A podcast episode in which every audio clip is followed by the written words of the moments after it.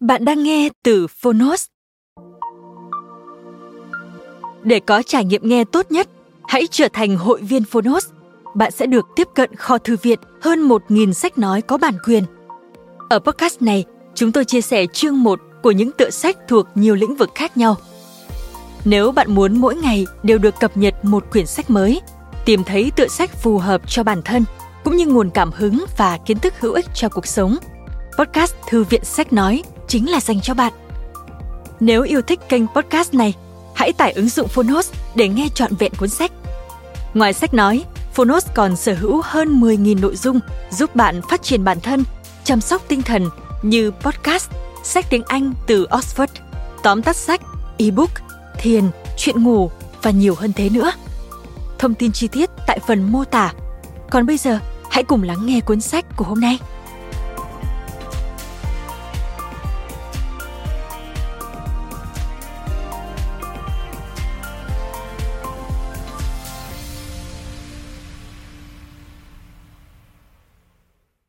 Bạn đang nghe từ Phonos.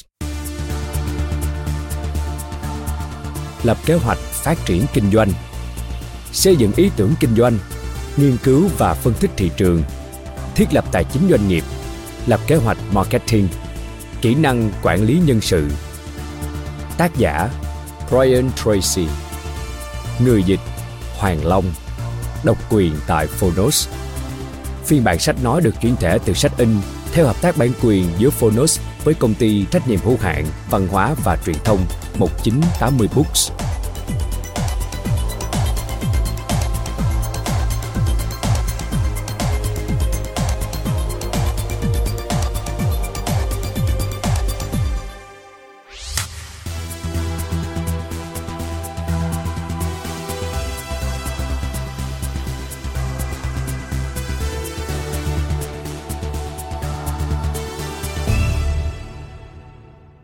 Giới thiệu Brian Tracy là một trong những tác giả hàng đầu thế giới về kinh doanh và thành công cá nhân. Ông từng thực hiện hơn 5.000 cuộc nói chuyện và hội thảo trước hơn 5 triệu người và là huấn luyện viên kinh doanh của những nhà lãnh đạo hàng đầu trong các ngành công nghiệp lớn trên khắp thế giới. Trong cuốn sách Lập kế hoạch phát triển kinh doanh, Brian sẽ giúp bạn nắm vững những ý niệm hay nhất về thành công cá nhân, giàu có, hạnh phúc và viên mãn đồng thời giúp bạn tiếp xúc với các ý tưởng sáng tạo nhất thịnh hành nhất và quan trọng hơn cả là đã được chứng minh về phương pháp để trở nên thành công lập kế hoạch phát triển kinh doanh sẽ là cổ xe luôn luôn đưa bạn đến đỉnh cao như người bạn quá cố của Brian là Zig Ziglar từng nói. Có lẽ bạn sẽ hỏi tại sao Brian lại chọn chủ đề này, chủ đề tinh thần khởi nghiệp. Có thể nói đơn giản thế này, thế giới mà chúng ta đang sống hôm nay và thế giới mà bạn sẽ gây dựng sự nghiệp của mình luôn ưu ái những người mang tinh thần khởi nghiệp. Nếu đang ở độ tuổi 20 và 30, có lẽ bạn đang hung đúc sự nghiệp thứ hai hoặc thứ ba của bản thân như một doanh nhân khởi nghiệp. Và nếu đang ở độ tuổi 40, 50 hoặc hơn thế nữa, chắc hẳn bạn sẽ ưu ái cho suy nghĩ khởi sự và làm chủ một doanh nghiệp của chính mình. Sau đây là một vài con số thống kê. Theo tạp chí Fortune, đến năm 2016, các doanh nhân khởi nghiệp thuộc thế hệ Y những người trong độ tuổi từ 20 đến 35 đang thành lập nhiều công ty hơn, quản trị đội ngũ nhân viên lớn hơn và đề ra mục tiêu lợi nhuận cao hơn những bậc tiền bối thuộc thế hệ bùng nổ dân số của mình. Có đến 52% các doanh nghiệp nhỏ hiện đặt trụ sở tại nhà và rất nhiều trong số đó được thành lập, vận hành bởi những người đang ở giai đoạn giữa sự nghiệp của họ. Trong số các doanh nghiệp này, 75% là những doanh nghiệp không nhân viên, chẳng hạn như các hộ kinh doanh cá thể. Theo Ed Hess, giáo sư môn quản trị kinh doanh tại trường kinh doanh Darden thuộc Đại học Virginia, trong vòng 10 đến 15 năm tiếp theo, 47% trong số toàn bộ công việc tại Mỹ, nhiều khả năng sẽ bị thay thế bởi công nghệ, tính tổng cộng là hơn 80 triệu.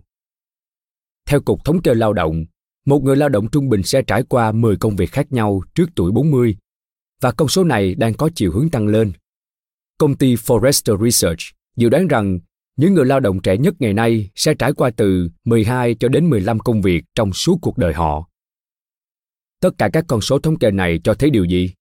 Chúng nói lên một điều rằng, dù bạn đang ở giai đoạn đầu sự nghiệp hay đã ở giữa sự nghiệp, dù bạn có tham vọng điều hành một doanh nghiệp lớn hay một doanh nghiệp rất nhỏ, dù bạn khởi sự một doanh nghiệp vì đó là khát khao của bạn hay bạn buộc phải làm thế vì quá trình tự động hóa và tình trạng cắt giảm nhân sự, thì khởi nghiệp đang ngày càng trở thành một phần tương lai của bạn nhiều hơn bao giờ hết. Và theo Brian Tracy, đó là một điều rất tốt. Bạn hãy thử nghĩ đến con số thống kê cuối mà xem, khi người ta phải nhảy việc đến 15 lần. Chẳng phải sẽ tốt hơn nếu tự mình làm chủ công việc và có quyền kiểm soát lớn hơn đối với định mệnh của bản thân hay sao? Hơn thế nữa, như Brian sẽ giải thích, chưa bao giờ việc khởi sự và điều hành doanh nghiệp của chính mình là dễ dàng hơn lúc này.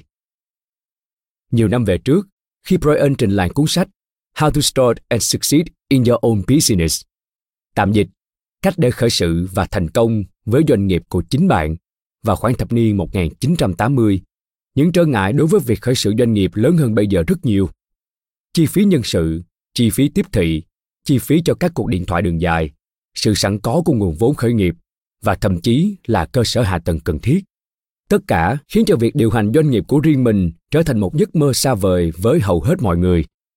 Ngày nay, bạn có thể khởi sự một doanh nghiệp với một chiếc máy tính sách tay, kết nối mạng không dây và một hồ sơ thật đẹp trên LinkedIn. Rào cản đối với việc gia nhập của hầu hết các thị trường đã bị dẹp bỏ. Bạn có thể khởi sự kinh doanh với rất ít hay thậm chí không có nhân viên nào. Chi phí tiếp thị và quảng cáo đang ngày một được điều chỉnh xuống thấp và thấp hơn nữa. Bạn có thể dễ dàng mở một doanh nghiệp ngay tại văn phòng ở nhà và nguồn vốn khởi nghiệp đã trở nên dễ tiếp cận đến nỗi những trang web như kickstarter.com và các trang gây quỹ cộng đồng khác được đông đảo mọi người biết đến. Qua cuốn sách này, Brian sẽ cho bạn thấy làm thế nào để tận dụng tất cả những quyền lợi ấy. Hãy khởi sự doanh nghiệp giàu lợi nhuận của chính bạn và phát triển doanh nghiệp đó lên bất kỳ quy mô về nhân sự và doanh thu nào mà bạn khao khát. Trên hết, Brian sẽ hướng dẫn bạn cách để làm cho doanh nghiệp của mình thành công và bền vững về lâu dài, để bạn không phải trở thành một trong những con số thống kê kém may mắn trong vòng 2 đến 3 năm, giống như phần lớn những người chủ doanh nghiệp khác. Trong thế giới mới đầy mạo hiểm này, phương tiện tốt nhất để leo lên đỉnh cao và kiểm soát số phận của chính mình chính là tinh thần khởi nghiệp. Hãy sẵn sàng khi Brian giới thiệu với chúng ta công thức bí mật mà phần lớn những doanh nhân thành công đã làm theo bạn có thể trở thành một trong số họ. Biên tập viên. Chương 1 chào mừng đến với thời đại khởi nghiệp.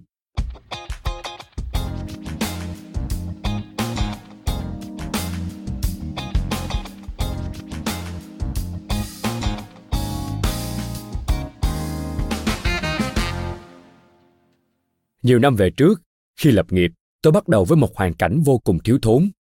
Tôi không có bằng trung học. Tôi làm công việc tay chân suốt nhiều năm trời và phải vật lộn để mưu sinh. Tôi ghen tị với những ai đang có cuộc sống tốt hơn mình và bắt đầu tự hỏi tại sao có người thành công hơn những người khác. Sau đó tôi bắt đầu nghiên cứu kinh tế học, đặc biệt là kinh tế học về khởi nghiệp. Tôi phát hiện ra rằng trong vòng 200 đến 300 năm trở lại đây, chính các doanh nhân là nguồn động lực cho xã hội của chúng ta. Doanh nhân là người thấy được cơ hội để phục vụ mọi người dưới hình thức một sản phẩm hoặc dịch vụ mà họ muốn hay cần. Và sau đó, có khả năng cung cấp sản phẩm hoặc dịch vụ đó cho khách hàng với chi phí thấp hơn những gì khách hàng sẵn lòng chi trả. Đó là một phương trình rất đơn giản. Tôi đã dành hàng trăm giờ đồng hồ để nghiên cứu phương trình này vì nó thật sự rất thú vị. Bất kể người ta có gì, họ vẫn muốn có thêm nhiều thứ nữa và muốn có thứ gì đó khác biệt. Tính đến nay tôi đã chấp bút 85 cuốn sách và tôi đang nghĩ đến việc viết một cuốn sách khác. Tôi sẽ đặt tựa cho cuốn sách này là nhân tố hơn. Hơn trong tốt hơn, nhanh hơn, dễ dàng hơn, rẻ hơn. Bạn sẽ thấy tất cả loài người đều lấy chữ hơn này làm động lực cho mình. Các công ty thành công là những công ty đã mang đến cái hơn cho khách hàng xác định vào thời điểm xác định bằng một sản phẩm hoặc lĩnh vực dịch vụ xác định không hề có giới hạn nào đối với những việc bạn có thể làm cách nhanh nhất để bạn có thể trở nên độc lập về tài chính, có một cuộc sống tuyệt vời và tiêu chuẩn sống tuyệt vời, chính là tìm ra cách để cung cấp cho người khác những gì họ muốn và cần nhanh hơn, tốt hơn, rẻ hơn, dễ dàng hơn và tiện lợi hơn. Tấm gương yêu thích của tôi là jeff bezos ceo của amazon. Và thập niên về trước, thậm chí không đến vài thập niên, jeff bezos đã lái xe từ new york đến seattle. Và trong lúc để vợ lái thay cậu ấy đã viết ra một bản kế hoạch kinh doanh mà chúng ta sẽ bàn đến ở phần sau. Kế hoạch kinh doanh của cậu ấy rất đơn giản. Liệu đó có phải là cái mà người ta muốn, cần và sẵn lòng chi trả để sử dụng? Mọi người thích mua sách. Bạn đi tới cửa hàng sách. Trong cửa hàng sách đó có hàng nghìn bản sao của những tựa sách khác nhau. Nhưng trong nhiều trường hợp họ không có cuốn sách mà bạn muốn mua. Vậy là bạn phải đặt hàng đưa thẻ tín dụng cho họ rồi quay lại sau vài ngày hoặc một tuần họ sẽ đặt sách về cho bạn. Đó là phương pháp tiêu chuẩn để mua sách khi ấy, nếu bạn nhớ được. Bezos nói, sẽ thế nào nếu mình lập một thỏa thuận với tất cả các nhà xuất bản? Và khi ai đó muốn mua sách, thì chỉ cần đặt hàng trực tuyến là được. Họ có thể đặt hàng trên máy tính, và sách sẽ được nhà xuất bản gửi thẳng đến nhà họ. Không chỉ vậy, chúng ta có thể giảm giá cho khách hàng bởi không phải mở một cửa hàng lớn. Chúng ta không có nhân viên hay phí giao hàng tất cả bắt đầu với một ý tưởng nhằm phục vụ mọi người tốt hơn, nhanh hơn, rẻ hơn và tiện lợi hơn. Những ý tưởng như thế có ở khắp mọi nơi. Vì vậy, hãy nhìn quanh thế giới của bạn và tự thân lập nghiệp. Hãy nói, có cái gì mà mình muốn, cần và sẵn lòng chi trả vì nó giúp cho cuộc sống cũng như công việc của mình nhanh hơn, tốt hơn, dễ dàng hơn và ít tốn kém hơn? Liệu đó có phải là thứ mà những người khác cũng sẽ thích? Những doanh nhân thành công là người nảy ra ý tưởng mà nhiều người thích và họ hiện thực hóa ý tưởng ấy trước hết và thành công hơn hết họ là người đầu tiên đặt chân vào thị trường trong thế giới khởi nghiệp ngày nay bạn có thể bắt đầu mà trong tay không có gì khi tôi khởi sự doanh nghiệp đầu tiên của mình cách đây 25 năm, tôi phải bỏ tiền ra thuê văn phòng trong 5 năm. Tôi phải mua một chiếc máy sao chụp lớn với giá 30.000 đô la. Tôi phải sắm sửa nội thất. Tôi phải thuê mướn và đào tạo nhân viên. Tôi phải chuẩn bị chỗ đậu xe và văn phòng phẩm. Chi phí để xây dựng một doanh nghiệp đơn giản lên tới 10.000 đô la. Ngày nay, có những người bạn sẽ nói với tôi rằng anh có muốn mở một doanh nghiệp không? Đến dự hội thảo của tôi đi nhớ mang theo máy tính sách tay đấy. Trong chương trình của buổi hội thảo kéo dài một ngày đó, họ sẽ cho các bạn thấy cách để mở một doanh nghiệp trực tuyến, cách để tìm ra sản phẩm hay dịch vụ mà mọi người muốn hoặc cần, cách để thử nghiệm thị trường với sản phẩm đó, và sau nữa là cách để đề nghị người khác mua nó, để có tiền gửi vào tài khoản ngân hàng. Cuối cùng, chỉ với máy vi tính và các hướng dẫn để khởi sự, xây dựng và quản lý một doanh nghiệp, bạn sẽ thật sự tạo ra doanh thu và lợi nhuận. Những thứ sẽ đi vào tài khoản ngân hàng của bạn. Đó là điều mà bất cứ ai cũng có thể học được. Có những kỹ năng mà bạn phải có khi sống trong xã hội này. Bạn phải có khả năng lái xe ô tô khả năng sử dụng máy vi tính khả năng sử dụng iphone và bạn phải có khả năng làm một số thứ nhất định mà những người khác coi là điều hiển nhiên. Họ sẽ lắc đầu, tại sao bạn phải nói những điều ấy? Quá rõ ràng còn gì. Có một kỹ năng bạn cần cũng như kỹ năng đọc, viết và tính toán, đó là kỹ năng khởi nghiệp. Khởi nghiệp chính là nhìn vào thế giới xung quanh như một thế giới đầy các cơ hội để tạo nên sự thịnh vượng. Mọi thành công về tiền bạc trên đời này đều chính là tạo ra sự thịnh vượng là tăng thêm giá trị dưới một hình thức nào đó, là làm được việc gì đó. Jeff bezos là một ví dụ tuyệt vời, bởi mô hình của cậu ấy thật sự rất đơn giản.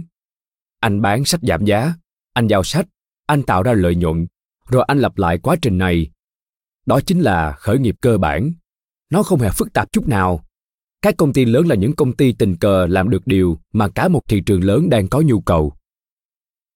Đôi lúc tôi sẽ hỏi thính giả của mình rằng có ai trong số họ làm việc vì thù lao trực tiếp hay không? Sẽ có một số người giơ tay. Tôi nói, sự thật là thế này, tất cả chúng ta đều làm việc vì thù lao trực tiếp. Tất cả chúng ta sẽ nhận được một phần của giá trị mà mình tạo ra. Nếu bạn làm nghề bán hàng, bạn sẽ tạo ra sự thịnh vượng bằng cách tìm khách hàng cho sản phẩm hoặc dịch vụ mà công ty của bạn làm ra. Bạn mang giá trị đến cho mọi người. Bạn mang đến nhân tố hơn nếu bạn muốn và kết quả là mọi người hạnh phúc, cảm thấy hài lòng, mua sản phẩm của bạn. Còn bạn tạo ra lợi nhuận và sẽ nhận được một phần lợi nhuận đó. Lý do hàng đầu khiến cho các doanh nghiệp gặp rắc rối chính là doanh số thấp. Lý do hàng đầu khiến cho các doanh nghiệp thành công chính là doanh số cao. Mọi thứ khác chỉ là phụ. Mọi người sẽ nói, chúng ta không có đủ tiền, chúng ta không thể huy động vốn. Nhưng bạn có thể giải quyết mọi vấn đề kinh doanh đơn lẻ bằng cách bán được hàng bạn phải bán được hàng mà mọi người muốn cần và sẵn lòng chi trả ngay lập tức đó là một kỹ năng có thể học được khi tôi bắt đầu lập nghiệp bước ngoặt của đời tôi xảy ra sau khi tôi vật lộn với công việc bán hàng trực tiếp từ giờ này sang giờ khác đến tận 90 giờ tối mỗi ngày tôi gõ từng cánh cửa chỉ để bán một món đồ lưu niệm nhỏ. Một ngày nọ, tôi đến gặp người bán hàng có doanh số đứng đầu công ty và hỏi tại sao anh ấy có thể bán được nhiều hơn người khác gấp 10 lần. Khi ấy tôi làm việc từ 8 giờ sáng cho đến 9-10 giờ tối, 5-6 ngày mỗi tuần. Anh ấy đến chỗ làm việc lúc 9 giờ 30 phút hoặc 10 giờ sáng, rời đi lúc 4 giờ 30 phút để đến nhà hàng hoặc hộp đêm. Vâng, một chàng trai trẻ như tôi lại có cuộc sống khấm khá đến vậy. Anh ấy nói, cho tôi xem phương pháp bán hàng của cậu và tôi sẽ nhận xét giúp cậu. Tôi đáp, tôi không có phương pháp bán hàng nào cả. Vậy thì cậu nói gì khi gặp khách hàng? Tôi chỉ nói bất cứ điều gì mình nghĩ lúc đó. Thế họ nói lại như thế nào với cậu? Họ nói, để tôi cân nhắc xem. Hoặc, tôi không có nhu cầu. Hoặc, tôi chưa muốn mua. Hoặc, tôi mua không nổi. Hoặc, tôi không muốn món đồ này, tôi không cần, không dùng được. Không, không được. Đồng nghiệp của tôi thốt lên. Đó không phải cách để bán hàng đâu. Nếu cậu muốn bán thứ gì, trước hết cậu phải tạo dựng sự tin tưởng với khách hàng tiềm năng. Đã có 100 năm nghiên cứu cho thấy không ai mua hàng từ bạn chừng nào họ chưa cảm thấy thích và tin tưởng bạn. Vì vậy, bạn phải tạo dựng niềm tin. Bằng cách quan tâm hơn đến việc giúp khách hàng cải thiện cuộc sống cũng như công việc của họ, hơn cả việc bán sản phẩm, bạn sẽ tạo dựng được sự tin tưởng từ khách hàng. Chừng nào khách hàng còn cảm thấy tất cả những gì bạn muốn là bán cho được sản phẩm, thì mọi thứ đã kết thúc họ không còn bất kỳ mối quan tâm nào đến việc tiếp xúc với bạn vậy thì chúng ta tạo dựng sự tin tưởng bằng cách nào? Làm sao tạo dựng mối quan hệ với khách hàng? Làm thế nào để tìm hiểu nhu cầu của khách hàng? Có cách gì để giúp khách hàng đưa ra lựa chọn đúng hay không? Làm thế nào để đảm bảo rằng khách hàng mua được sản phẩm hoặc dịch vụ phù hợp? Bạn làm những điều này bằng cách đặt câu hỏi. Những người bán hàng giỏi doanh nhân giỏi và lãnh đạo giỏi sẽ đặt rất nhiều câu hỏi để nắm thật vững thông tin. Bạn tôi nói, đây mới là cách để cậu bán hàng. Rồi đưa cho tôi một quy trình bán hàng cơ bản gồm đặt câu hỏi và tìm kiếm cơ hội để giúp mọi người đưa ra quyết định chi tiêu đúng đắn, trả lời những phản biện của họ và chốt đơn hàng. Tôi cảm thấy choáng váng và cho đến tận ngày nay tôi vẫn chưa thôi choáng váng. Trong mọi việc luôn có phương pháp. Chúng ta có phương pháp bán hàng, chúng ta có công thức để thành công trong bất kỳ lĩnh vực nào. Napoleon Hill tác giả truyền cảm hứng vĩ đại, từng nói rằng bí quyết để thành công đó là tìm ra công thức thành công cho lĩnh vực mà bạn đang cố gắng theo đuổi và sau đó bắt đầu. Việc ấy cũng giống như tìm hiểu công thức cho một món ăn trước khi bắt tay vào làm bếp vậy. Trong vòng 6 tháng đầu tiên làm nghề bán hàng, tôi ra đường mỗi ngày.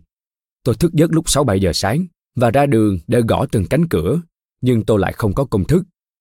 Vì vậy, tôi đã chọn một công thức hết sức đơn giản, làm quen với khách hàng đặt rất nhiều câu hỏi tìm ra cái khách hàng muốn và cần sau đó, cho họ thấy sản phẩm hoặc dịch vụ của mình có thể mang lại thứ họ muốn. Ngay khi tôi bắt đầu làm như thế, doanh số của tôi đã tăng gấp 10 lần. Công việc của bạn là tìm ra công thức thành công. Bạn sẽ thử nghiệm bằng phương pháp thử và sai. Bạn sẽ hỏi mọi người rất nhiều câu hỏi, bạn đọc và nghiên cứu, và bạn sẽ không ngừng trở nên giỏi hơn. Tất cả mọi công thức thành công đều có thể học được. Bạn có thể học được bất cứ thứ gì mình cần học. Hiện tại tôi đang làm việc với một nhóm chủ doanh nghiệp mà tất cả đều muốn trở thành triệu phú trong vòng 3 đến 5 năm tới. Tôi đã hỏi họ, được rồi, vậy thì các triệu phú làm gì khi bắt đầu từ con số 0 để trở thành triệu phú? Khi tôi mới bắt đầu giảng dạy, có khoảng một triệu triệu phú trên toàn thế giới, hầu hết là những triệu phú tự thân. Ngày nay, đã có hơn 10 triệu triệu phú, hầu hết cũng là triệu phú tự thân, có đến 87% tỷ phú ngày nay là những tỷ phú tự thân. Nói cách khác, họ bắt đầu khi trong tay không có gì và họ đã tìm ra công thức thành công. Họ tự mình phát triển công thức ấy, họ làm việc với những người khác, trải qua quá trình thử và sai. Họ đã phạm phải đủ loại sai lầm và cuối cùng tìm ra được công thức cho mình. Một khi đã tìm ra công thức, giống như công thức đồ ăn nhanh của McDonald's, họ có thể triển khai nó phát triển nó và khai thác nó theo bất kỳ hướng nào mà họ hình dung ra được con người đặc biệt là khi rời khỏi ghế nhà trường và mang trong mình hoài bão luôn tự hỏi liệu họ nên đi theo con đường làm chủ hay làm công. Còn bạn bạn quyết định như thế nào? Nhu cầu căn bản của mỗi con người chính là sự an toàn. Kết luận này bắt nguồn từ nhà tâm lý học abraham maslow. Ông nhận thấy chừng nào mà nhu cầu của một cá nhân về sự sinh tồn và sự an toàn, đặc biệt là về mặt tài chính chưa được thỏa mãn, người đó sẽ chẳng nghĩ đến thứ gì nữa.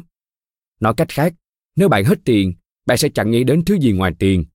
Bạn bị ám ảnh với việc làm sao có đủ tiền để tồn tại. Vì vậy, khi bước ra khỏi cánh cổng trường học, mối lo đầu tiên của mọi người chính là sự an toàn, là kiếm đủ tiền để có thể nuôi sống bản thân. Tôi từng viết một cuốn sách về cái mà tôi gọi là nhân tố vụ lợi. Con người luôn theo đuổi những phương cách nhanh nhất, dễ dàng nhất và tức thời nhất. Để có được cái họ muốn ngay lập tức mà quan tâm rất ít đến kết quả hoặc hệ quả lâu dài khi người ta rời khỏi ghế nhà trường, được đề nghị một công việc và nhận lương từ công việc đó, họ cứ thế mà làm thôi. Rất đơn giản, họ gật đầu vì họ cần có cái bỏ vào miệng. Nếu bạn làm việc gì đó lặp đi lặp lại liên tục, bạn sẽ hình thành một thói quen. Vì vậy, những người này đã hình thành thói quen đi làm vì đồng lương. Những cá nhân khác nhau sẽ có mức độ nhu cầu khác nhau. Người nào muốn có nhiều hơn, họ sẽ đặt ra các tiêu chuẩn cao hơn. Những người khác thì không nghĩ đến chuyện đó trong các khóa học của tôi tôi đặt câu hỏi, đâu là việc có giá trị lớn nhất và quan trọng nhất mà bạn làm? Sau khi mọi người suy nghĩ câu trả lời một lúc, tôi nói rằng đáp án chính là tư duy. Tư duy trước khi ra quyết định hoặc hành động. Từ quan trọng nhất đối với thành công chính là hệ quả. Hệ quả của việc thực hiện một hành động cụ thể là gì? Bạn càng dành nhiều thời gian nghĩ thấu đáo trước về những việc mình sẽ làm và những gì có khả năng xảy ra, khả năng thành công của bạn càng cao hơn. Đại học Harvard từng tiến hành một nghiên cứu khó tin kéo dài 50 năm do Edward Penfield phụ trách. Họ phát hiện ra rằng nhân tố quan trọng nhất quyết định thành công về mặt kinh tế chính là tư duy dài hạn. Tư duy trước một năm, hai năm, năm năm, mười năm, hai mươi năm. Diễn giả truyền cảm hứng Dennis Wortley từng nói rằng người thành công sẽ trồng những cái cây mà họ sẽ không bao giờ ngồi dưới bóng của chúng. Họ nghĩ cho thế hệ tiếp theo. Họ nói sự khác biệt giữa một chính trị gia và một người ái quốc. Đó chính là chính trị gia thì nghĩ về cuộc bầu cử tiếp theo, còn người ái quốc nghĩ đến thế hệ tiếp theo.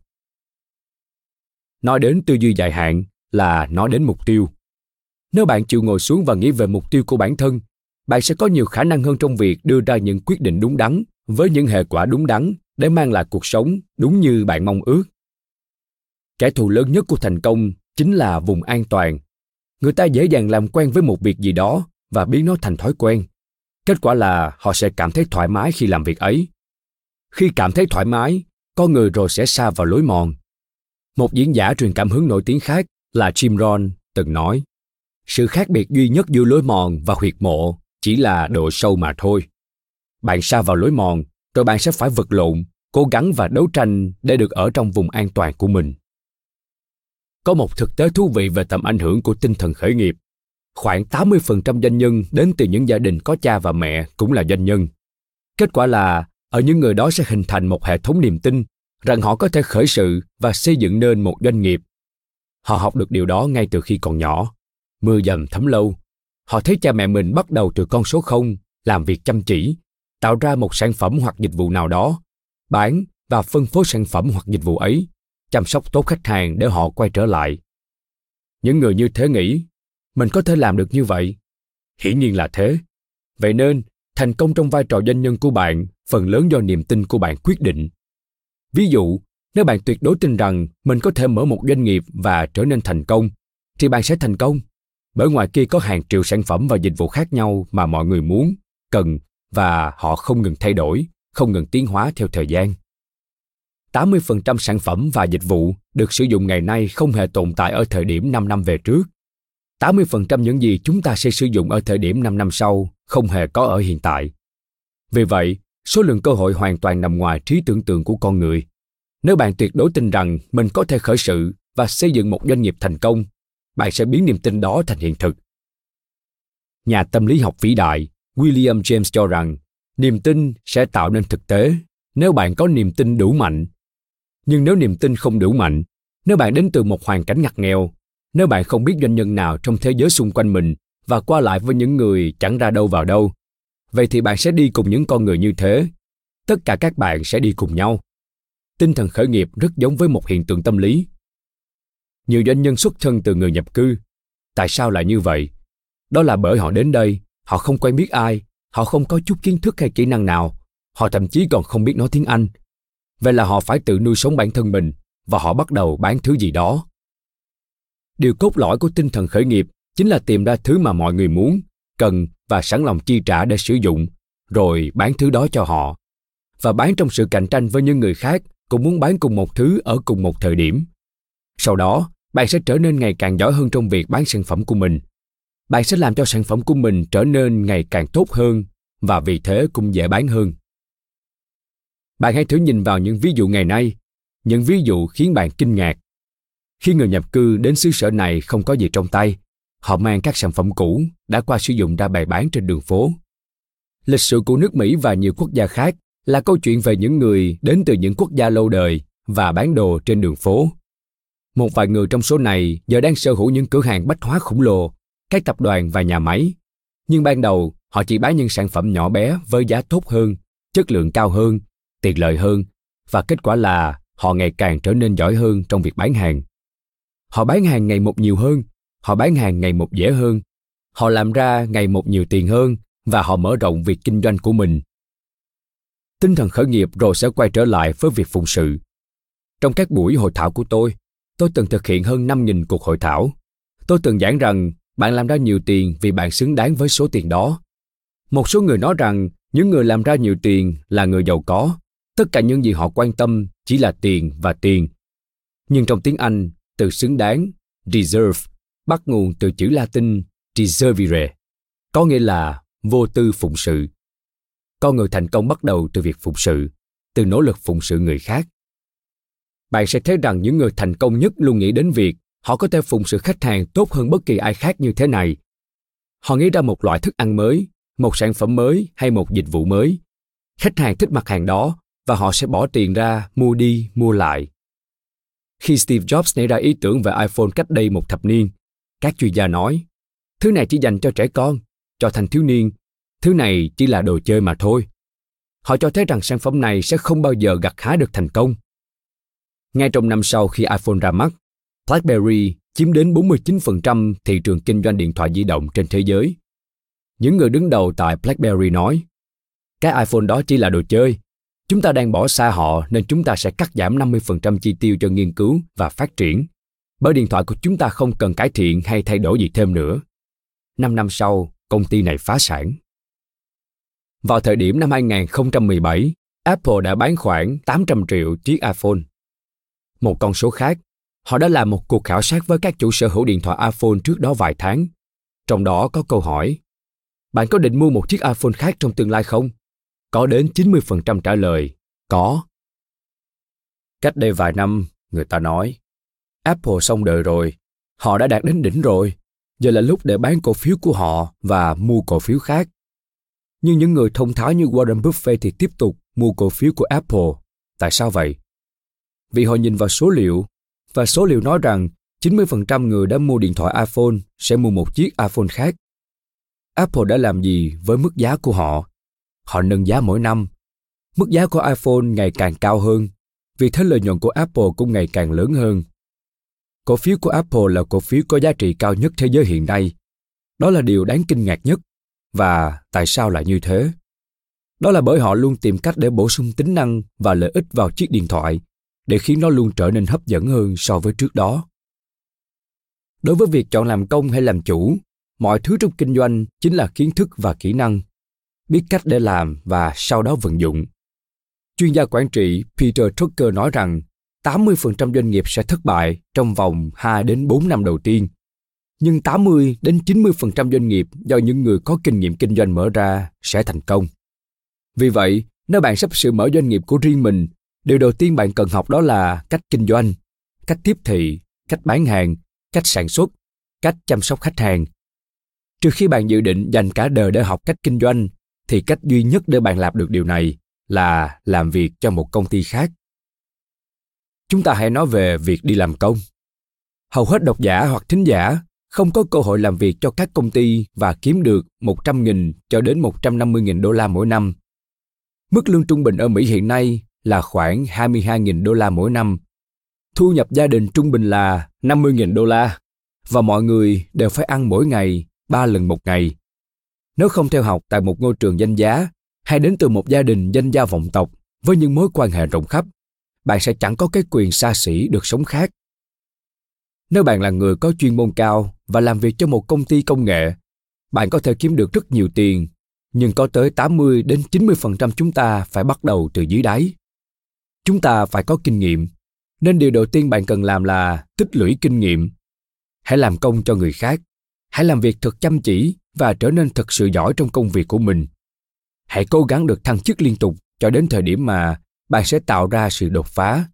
Thời điểm để nói rằng, tôi không cần phải làm điều này cho người khác nữa tôi có thể tự mình làm được điều này đòi hỏi ba, bốn, năm hay thậm chí là bảy năm kinh nghiệm vậy nên, trừ khi bạn đang tuyệt vọng, trừ khi bạn phải tìm ra thứ gì đó mình có thể bán được và kiếm được lợi nhuận ngay lập tức, điều tốt nhất là hãy làm việc cho một công ty khác bạn sẽ học cách đi làm đến đúng giờ hoàn thành công việc đối xử tốt với sếp lịch sự với khách hàng đây là những điều mà bạn không thể học được ở bất kỳ nơi nào khác.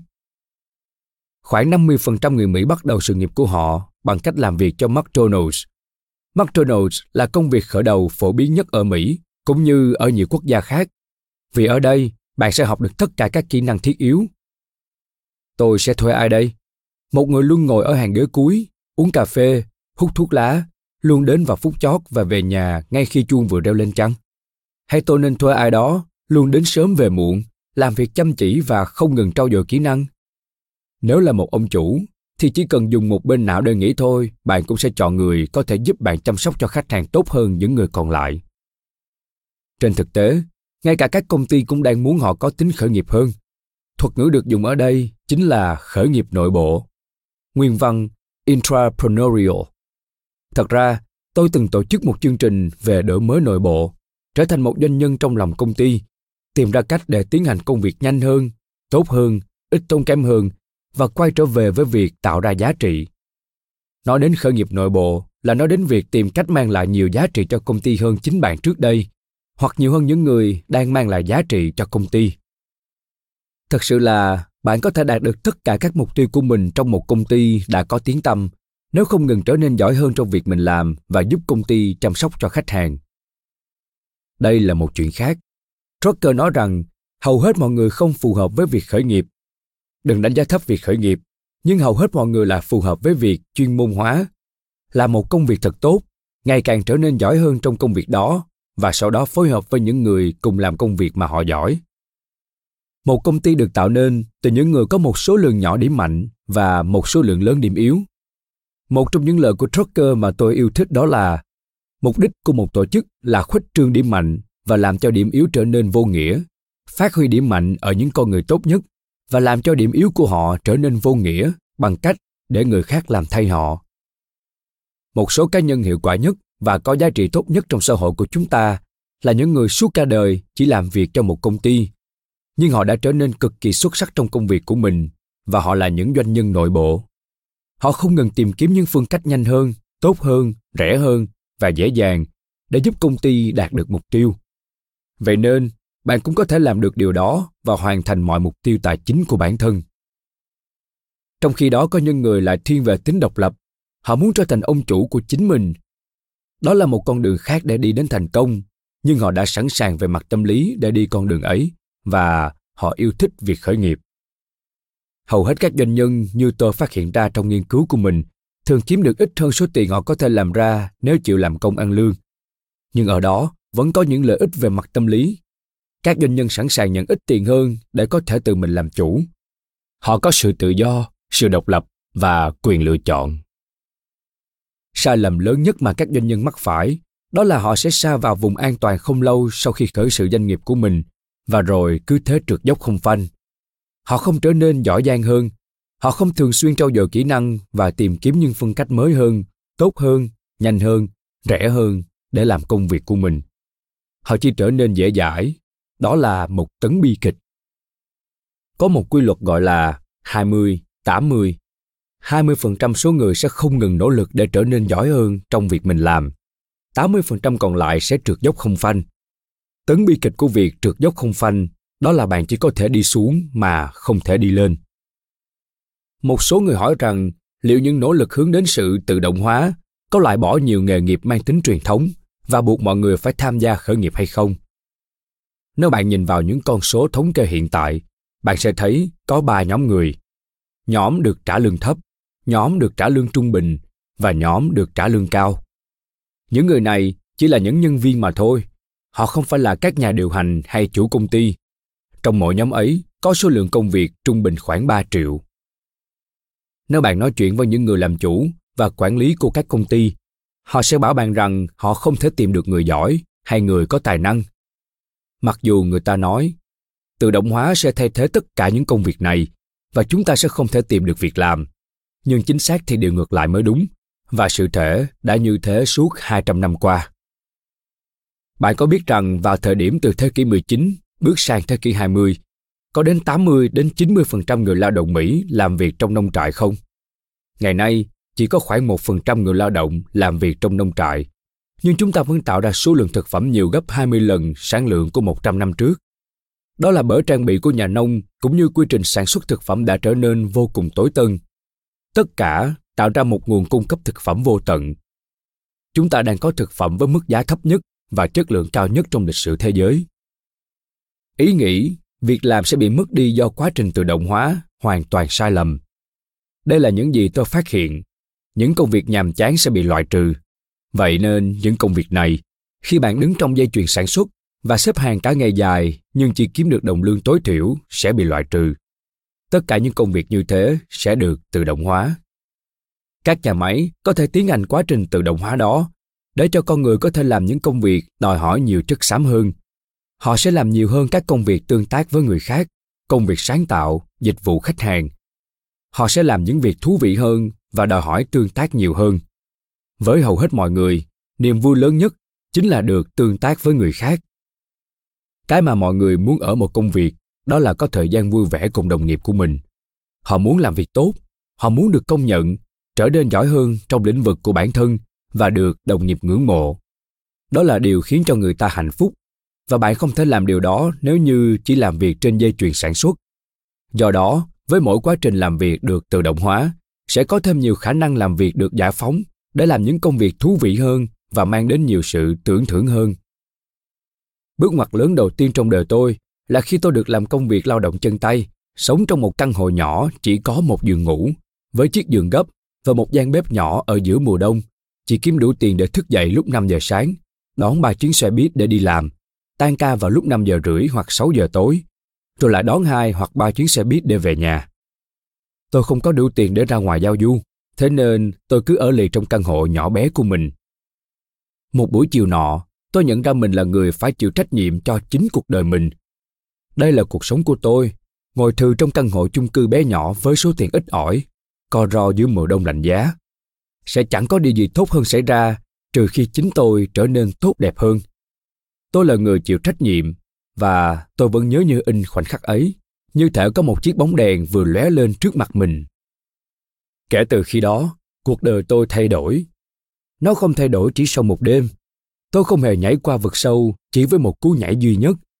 Nhưng kể từ thời điểm đó, tôi nhận thức rằng mình là người chịu trách nhiệm. Hãy nhìn vào cuốn sách The Seven Habits of Highly Successful People. Tạm dịch bảy thói quen của người thành đạt của tác giả Stephen Covey. Chương đầu tiên chịu trách nhiệm với cuộc đời của bạn chấp nhận trách nhiệm. Hãy nhìn vào cuốn sách The Success Principles. Tạm dịch những nguyên tắc thành công của Jack Canfield.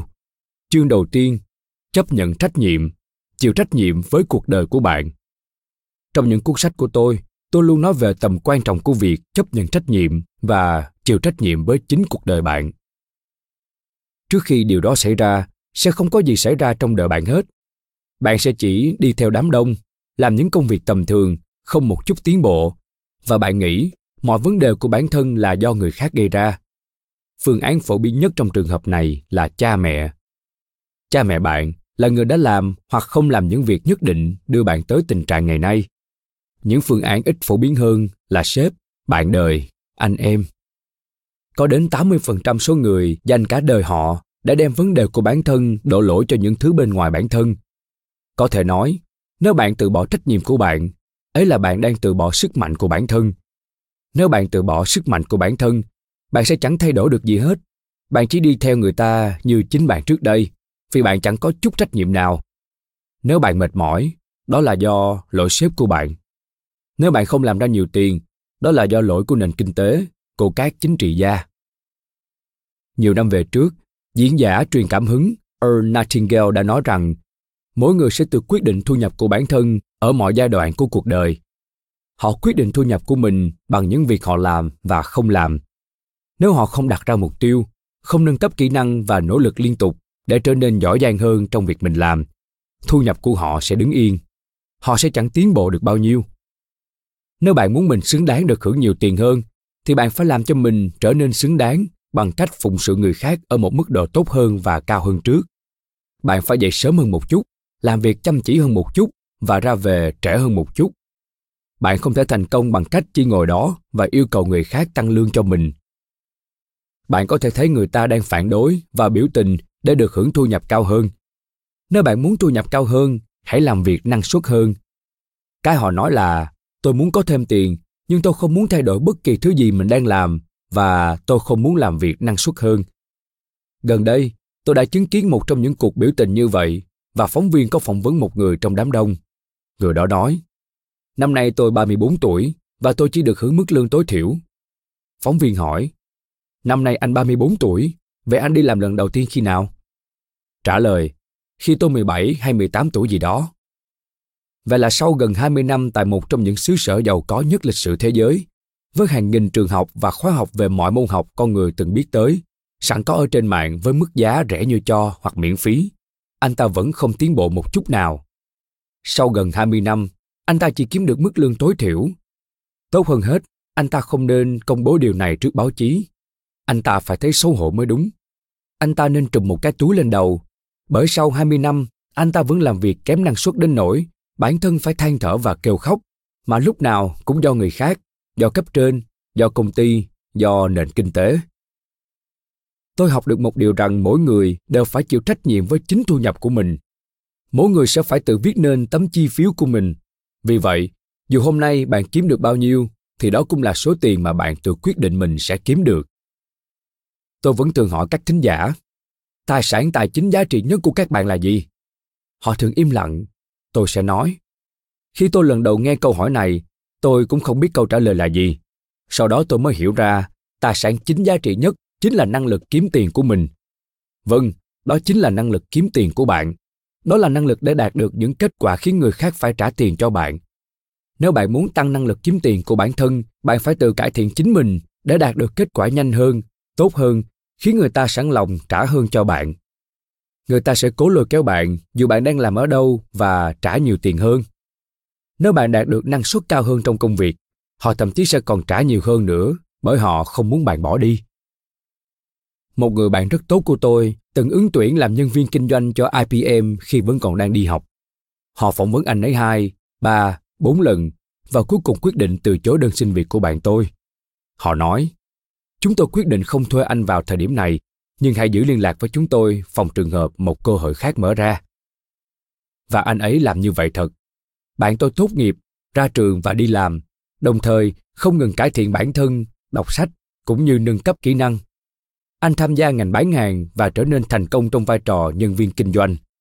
Mỗi lần một tháng, anh đều gửi một bản báo cáo tới giám đốc tuyển dụng của IBM, đều đặn như thế trong suốt gần 2 năm. Vào cuối khoảng thời gian 2 năm đó, anh gọi điện cho họ và họ mời anh tới công ty. Họ nói, chúng tôi quyết định mời anh đến làm việc bạn tôi gần như phát cuồng. Đó đã là mục tiêu của anh trong suốt một thời gian dài. Anh chuyển tới làm việc cho IBM và được đào tạo chuyên sâu. Trước đây, có lẽ thu nhập của anh vào khoảng 25.000 đô la mỗi năm. Mức lương khởi điểm IBM trả cho anh là 50.000 đô la một năm. Chỉ trong vòng vài năm thôi, anh đã có thu nhập 100.000 đô la một năm và sau 5 năm là 150.000 đô la, cứ thế tiếp tục. Sau khi có vị trí thật sự vững chắc tại IBM, bạn tôi mới hỏi họ tại sao các anh lại không tuyển dụng tôi ở lần phỏng vấn đầu tiên? Chẳng lẽ lúc đó tôi có vấn đề gì sao? Họ nói chúng tôi không bao giờ thuê bất kỳ ai khi chỉ mới nói chuyện với họ lần đầu tiên. Chúng tôi chỉ bảo họ rằng chúng tôi quan tâm và nhắc họ hãy giữ liên lạc rồi sau đó chúng tôi mới xem họ sẽ làm gì nếu họ cứ thế bỏ cuộc và đi tìm một công việc bình thường rõ ràng đó không phải là người mà chúng tôi muốn tại ibm bạn tôi nói tiếp nhưng các anh trả lương rất hậu hĩnh, Lương khởi điểm là một con số tuyệt vời và sau đó không ngừng tăng lương. Tại sao các anh lại làm như vậy? Họ đáp, vì chúng tôi đã đào tạo anh, chúng tôi nâng cấp kỹ năng của anh. Nhờ nâng cấp kỹ năng của anh, chúng tôi đã giúp anh bán hàng nhiều hơn, tốt hơn và mang lại nhiều lợi nhuận cho công ty hơn. Chúng tôi đã làm cho anh ngày càng trở nên có giá trị với công ty. Vì vậy chúng tôi trả lương cho anh càng ngày càng cao, bởi chúng tôi không hề muốn anh ra đi. Nếu bạn đi làm cho một công ty tốt, công việc bạn đang làm thật sự tốt, bạn sẽ trở thành một tài sản đối với công ty đó. Bạn sẽ mang một giá trị phi thường và họ không muốn mất bạn.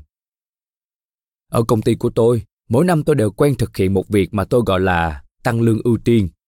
Tôi sẽ tìm đến một nhân viên nào đó và nói, cậu đang làm thật sự tốt công việc của mình, tôi muốn đưa thêm tiền cho cậu vì tôi đánh giá rất cao những gì cậu đang làm và tôi không muốn cậu đi bất cứ đâu nữa cả. Như thế liệu có được không? Ngạc nhiên, thật ngạc nhiên. Một trăm phần trăm nhân viên của tôi đều đồng ý rằng họ sẽ nhận thêm tiền, nhưng chưa bao giờ có ai phải hỏi tôi để được tăng lương cả. Lúc đó, tôi đang điều hành một doanh nghiệp nhỏ với 30 nhân viên, nhưng chưa bao giờ có ai phải đến gặp tôi và nói liệu tôi muốn xin tăng lương có được không? Vì tất cả bọn họ đều biết, nếu họ làm tốt công việc, tôi sẽ tìm đến họ như chú chim ruồi tìm đến những bông hoa vậy. Tôi sẽ tìm đến họ và nói, tôi muốn trả thêm tiền cho cậu vì cậu đã làm việc rất tốt. Tôi không muốn cậu đi đâu cả. Tôi thật sự đánh giá cậu rất cao. Suốt nhiều thập niên, mọi người trong công ty của tôi đều hạnh phúc.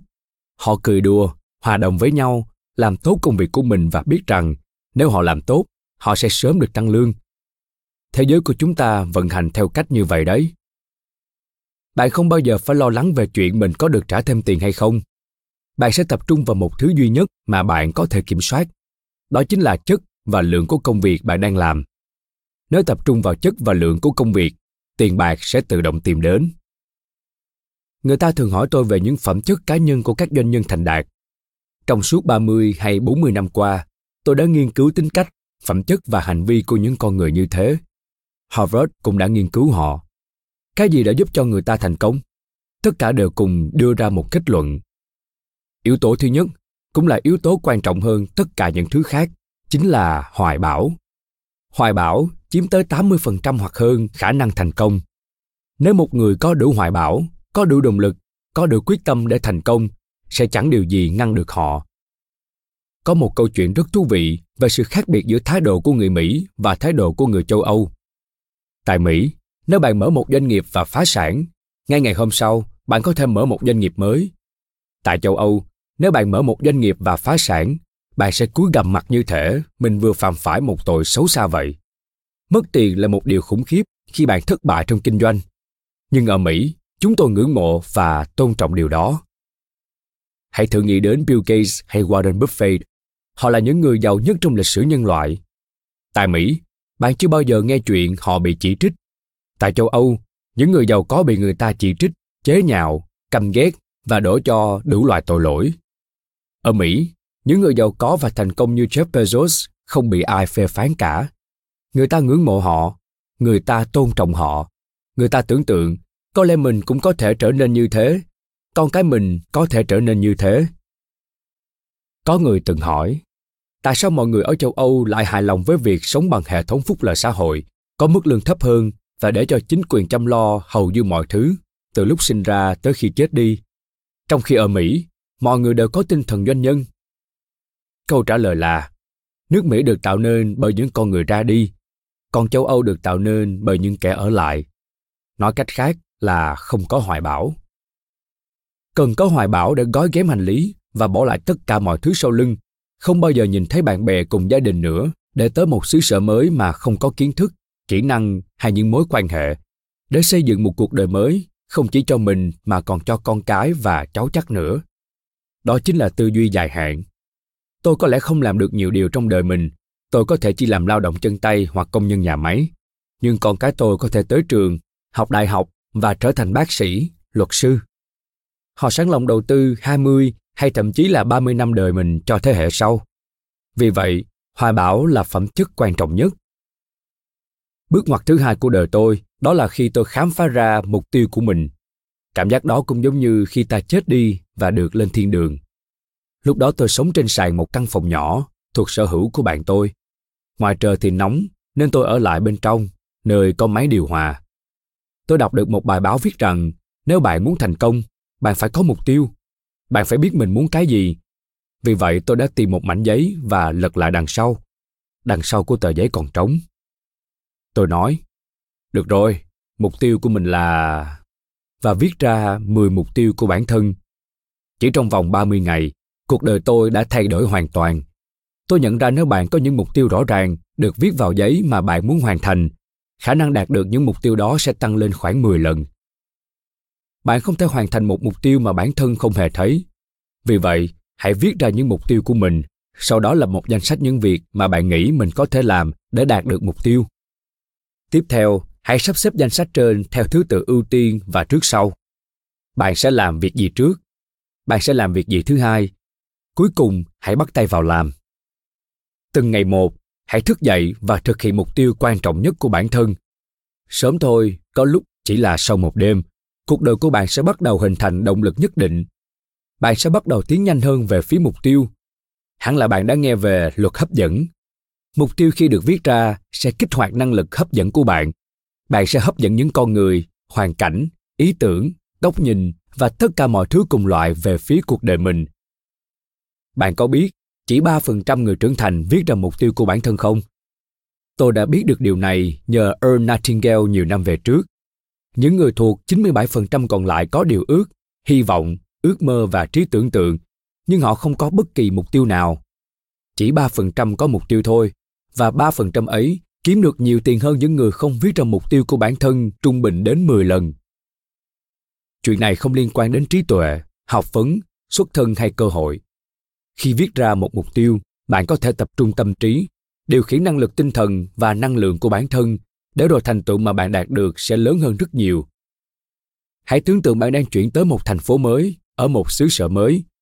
Bạn không có bản đồ, cũng chẳng thấy tấm biển chỉ đường nào cả, mà bạn thì đang cố gắng đến một nơi nào đó.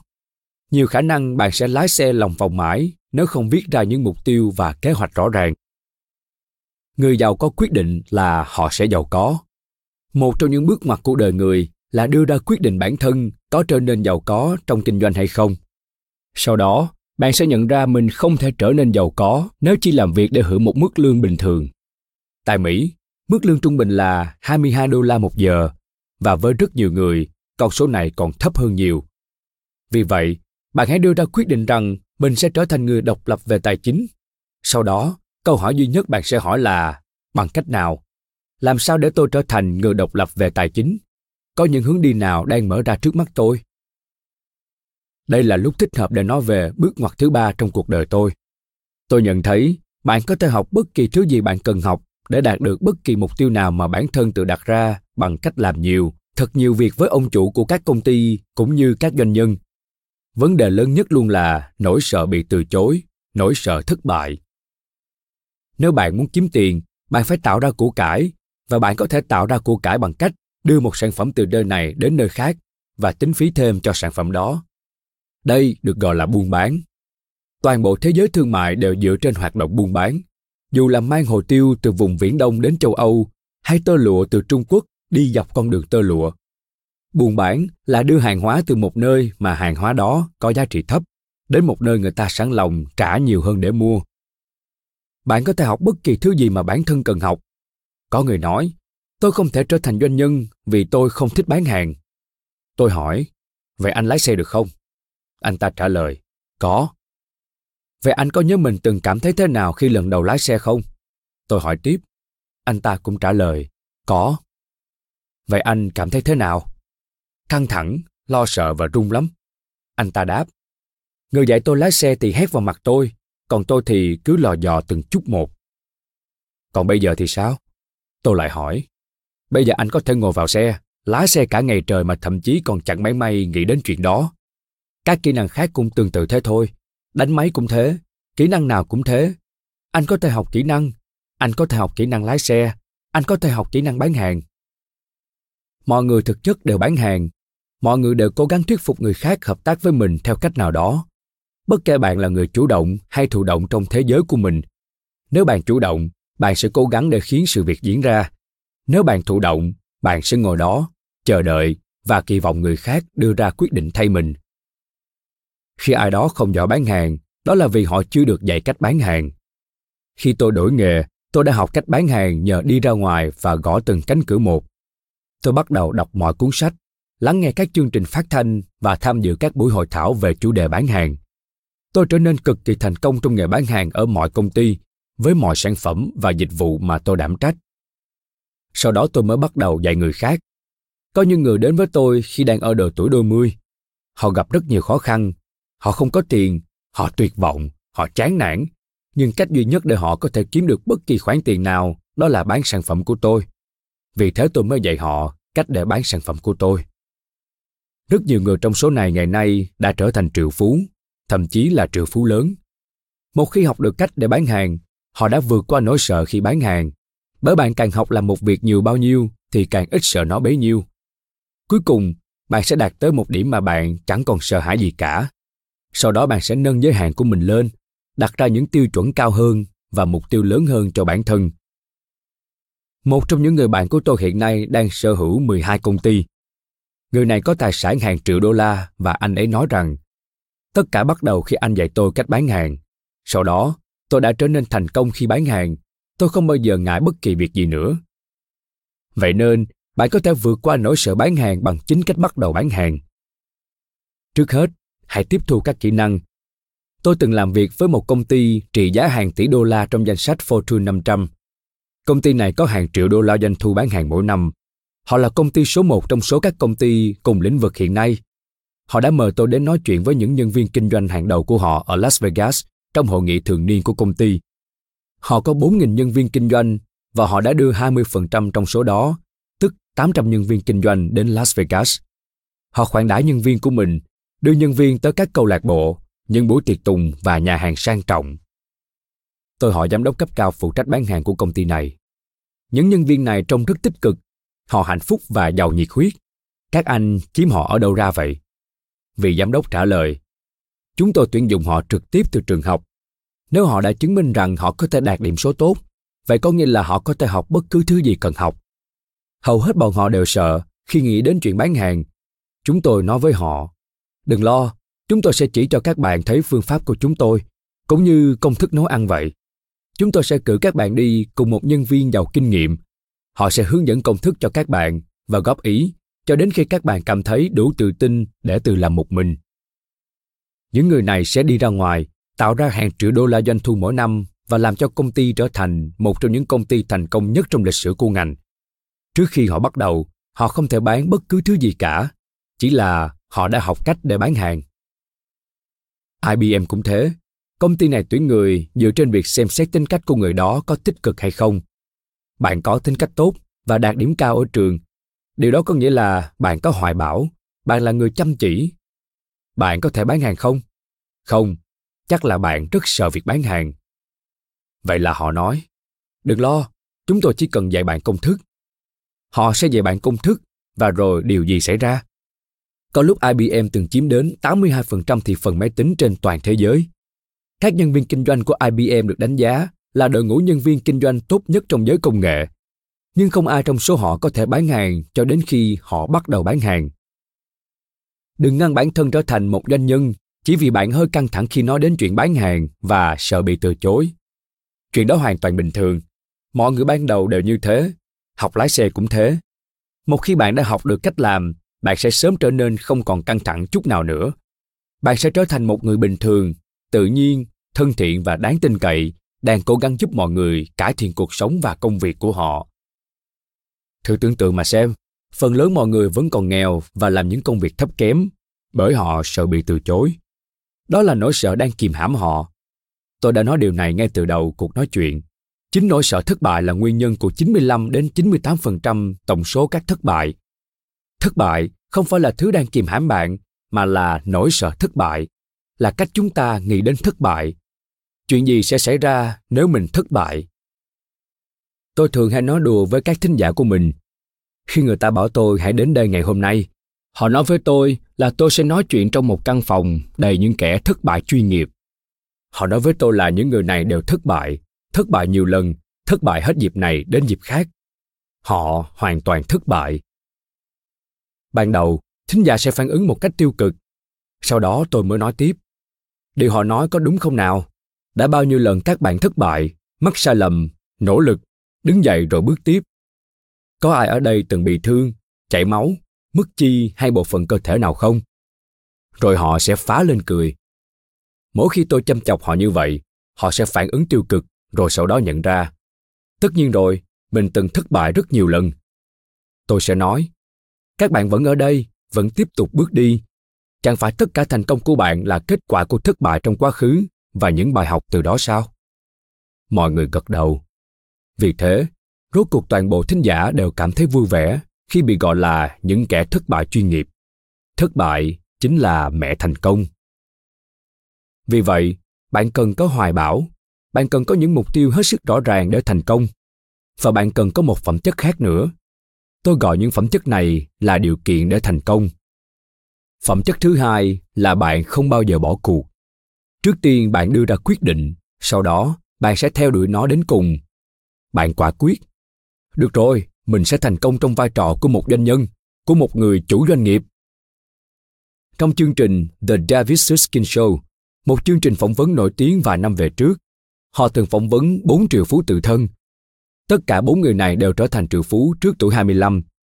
Ngay trước giờ giải lao, người phỏng vấn hỏi họ, các vị đã kinh qua bao nhiêu doanh nghiệp khác nhau trước khi trở thành triệu phú? Trong giờ giải lao, họ ngồi lại và tính toán, và cuối cùng họ quay trở lại với con số trung bình là 17. Họ đã thất bại, thất bại một nửa, phá sản hoặc suýt phá sản đến 16 lần và đến lần thứ 17 họ mới tìm được kho báu của mình. Phần còn lại của cuộc trò chuyện là liệu họ có thực sự thất bại không? Câu trả lời là không. Đó chỉ là học hỏi mà thôi. Điều mà họ học được trong 16 nỗ lực đầu tiên chính là cái đã giúp cho lần thứ 17 thành công. Thực chất, không có cái gọi là thất bại, chỉ có bài học mà thôi. Khó khăn không phải để cản trở chúng ta mà để dạy chúng ta. Do đó, mỗi một vấn đề hay khó khăn đều hàm chứa một hoặc nhiều bài học người bình thường luôn nghĩ về mất mát đau đớn sự trừng phạt số tiền và thời gian mà họ đã bỏ ra rồi mất tất cả. Con người xuất sắc sẽ nói, mình học được gì từ chuyện này? Tôi cũng làm tương tự với các con của mình. Khi những đứa trẻ mắc sai lầm, tôi sẽ hỏi, các con rút ra được bài học gì? Tôi buộc các con phải chú tâm đến những gì mình học được. Những đứa trẻ sẽ nói, con đã học được bài học rồi và con sẽ không bao giờ lặp lại nữa. Tôi đáp, tốt lắm, hãy vò nó lại rồi ném đi hãy giữ lấy bài học và bỏ tất cả những thứ khác đi. Một doanh nhân triệu phú thành công sẽ lấy từ trở ngại trong đầu mình ra, rồi đốt nó thành tro. Chúng ta sẽ phạm phải nhiều sai lầm, chúng ta sẽ mất nhiều tiền, chúng ta sẽ thử làm đủ loại việc, chúng ta sẽ có rất nhiều kinh nghiệm, nhưng chúng ta không bao giờ thất bại. Từ thất bại không tồn tại trong đầu chúng ta. Trước tiên, bạn phải đưa ra quyết định ấy. Tôi sẽ không bao giờ bỏ cuộc. Tôi sẽ không bao giờ bỏ cuộc nếu nỗ lực này không thành thì nỗ lực khác sẽ thành và tất cả những gì bạn cần chú tâm vào chính là bài học bài học có thể giúp tôi thành công trong tương lai từ trải nghiệm này là gì tôi có một người bạn tốt lập nghiệp bằng nghề bán hàng rong sau đó cùng với một người bằng hữu anh ấy mở một doanh nghiệp họ gây dựng doanh nghiệp này trong 3 hay 4 năm gì đó, rồi doanh nghiệp của họ thất bại. Họ mất toàn bộ thời gian cũng như tiền bạc đã bỏ vào đó và phá sản. Bạn tôi phải chuyển về sống với mẹ của anh. Nhân tiện mà nói, tôi cũng làm như thế. Tôi cũng từng trải qua một biến cố tài chính lớn, bỏ ra rất nhiều thời gian và tiền bạc, rồi mất trắng cả hai. Bạn tôi ngồi lì một chỗ, tỏ ra chán chường. Một người bạn khác đến hỏi, cậu học được gì? Bạn tôi nói, tôi học được cái này, tôi học được cái kia. Người bạn tiếp tục, vậy hãy viết ra. Thế là anh ấy mua một cuốn sổ và chia cuốn sổ thành nhiều đề mục. Bạn tôi lấy cuốn sổ rồi bắt đầu viết. Mình học được gì về con người? Trang sau, mình học được gì về tiền bạc? Trang sau nữa, mình học được gì về khách hàng? Trang kế tiếp, mình học được gì về tài chính? Và một trang nữa, mình học được gì về đối tác kinh doanh? Bạn tôi viết ra nhiều đề mục, sau đó viết đến từng bài học mà anh học được dựa theo đề mục. Cuốn sổ này đã trở thành kinh thánh của anh ấy. Anh mở một doanh nghiệp khác, như mọi người vẫn làm. Họ sốc lại tinh thần.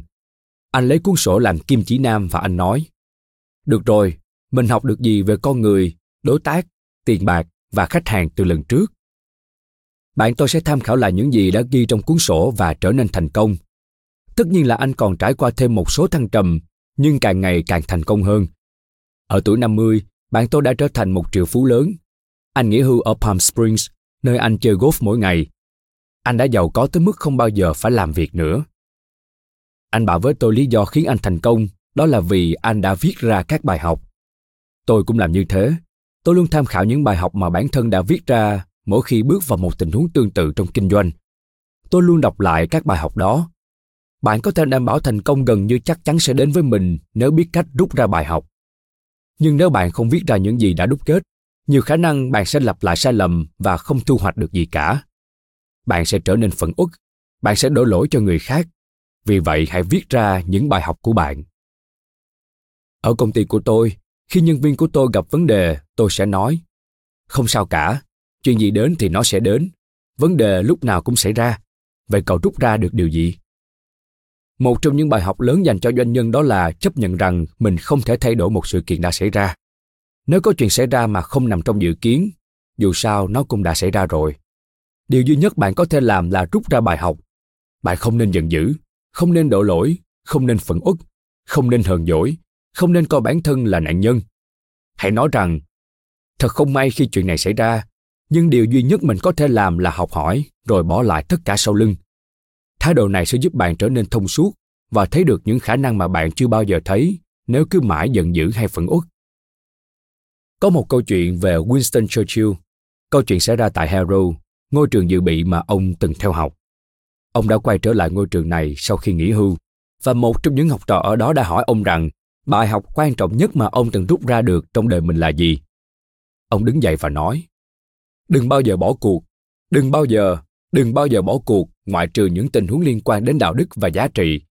Đừng bao giờ bỏ cuộc. Nói xong, ông lại ngồi xuống. Tóm lại, việc bạn có trở nên giàu có hay không phụ thuộc vào chính những nỗ lực của bản thân bạn bằng cách xác định chính xác bạn muốn gì viết những điều đó ra lập kế hoạch bắt tay vào thực hiện và theo đuổi chúng cho đến khi bạn thành công và năm trước tôi có viết một cuốn sách và nhà xuất bản vẫn chưa chốt xong tựa.